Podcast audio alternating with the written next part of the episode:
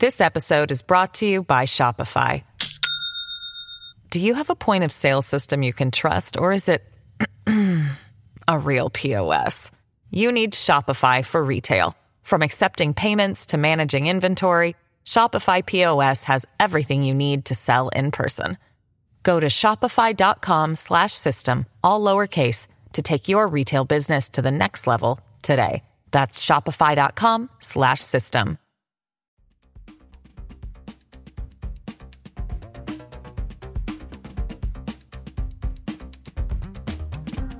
Las cinco noticias del día.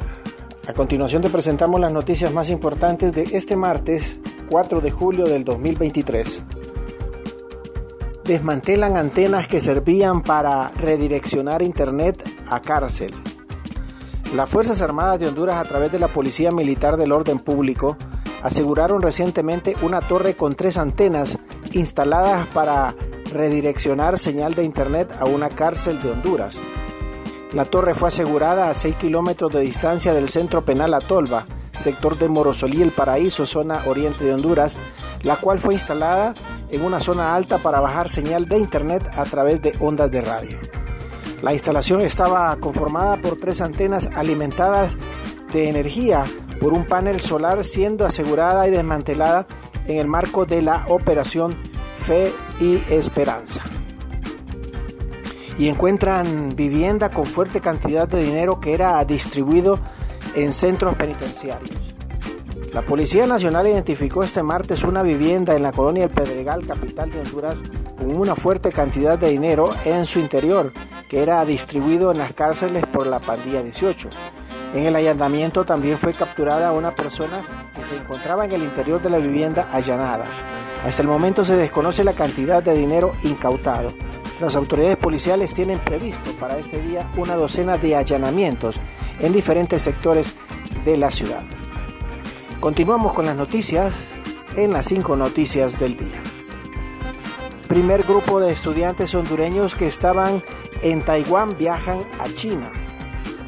El primer grupo de 26 jóvenes de los 200 estudiantes hondureños que estaban en Taiwán viajaron a la República Popular de China para continuar sus estudios informó este martes a través de una cuenta de Twitter el canciller Eduardo Enrique Reina.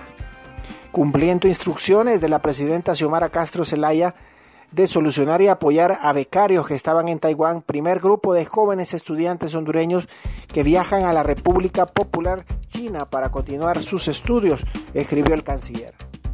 El primer grupo consta de 26 estudiantes, de los cuales 16 becarios estudiarán en Beijing, 6 en Tianjin y 4 en. This episode is brought to you by Shopify. Do you have a point of sale system you can trust, or is it a real POS? You need Shopify for retail. From accepting payments to managing inventory, Shopify POS has everything you need to sell in person. Go to shopify.com slash system, all lowercase, to take your retail business to the next level today. That's shopify.com slash system. Y el Partido Nacional cuestiona falta de convocatoria a sesión tras 35 días de receso. La bancada del Partido Nacional llegó este martes al Congreso Nacional en conferencia de prensa, cuestionó la falta de una convocatoria para iniciar periodo de sesiones tras un receso de 35 días. ¿Cómo es posible que llevamos 35 días de receso y la junta directiva eh, no convoca a sesión?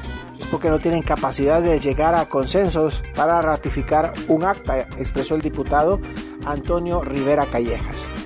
Lo anterior debido a que en la próxima sesión del Poder Legislativo se dio eh, o se tiene que ratificar el acta en la que se aprobó la adhesión a la Corporación Andina de Fomento CAF.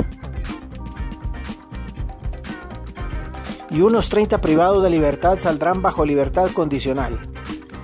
La directora general de Defensa Pública, Fanny Carolina Salinas, dijo este martes que la mesa técnica de disenternamiento de centros penales ha estado en reuniones continuas y unos 30 privados de libertad saldrán bajo libertad condicional.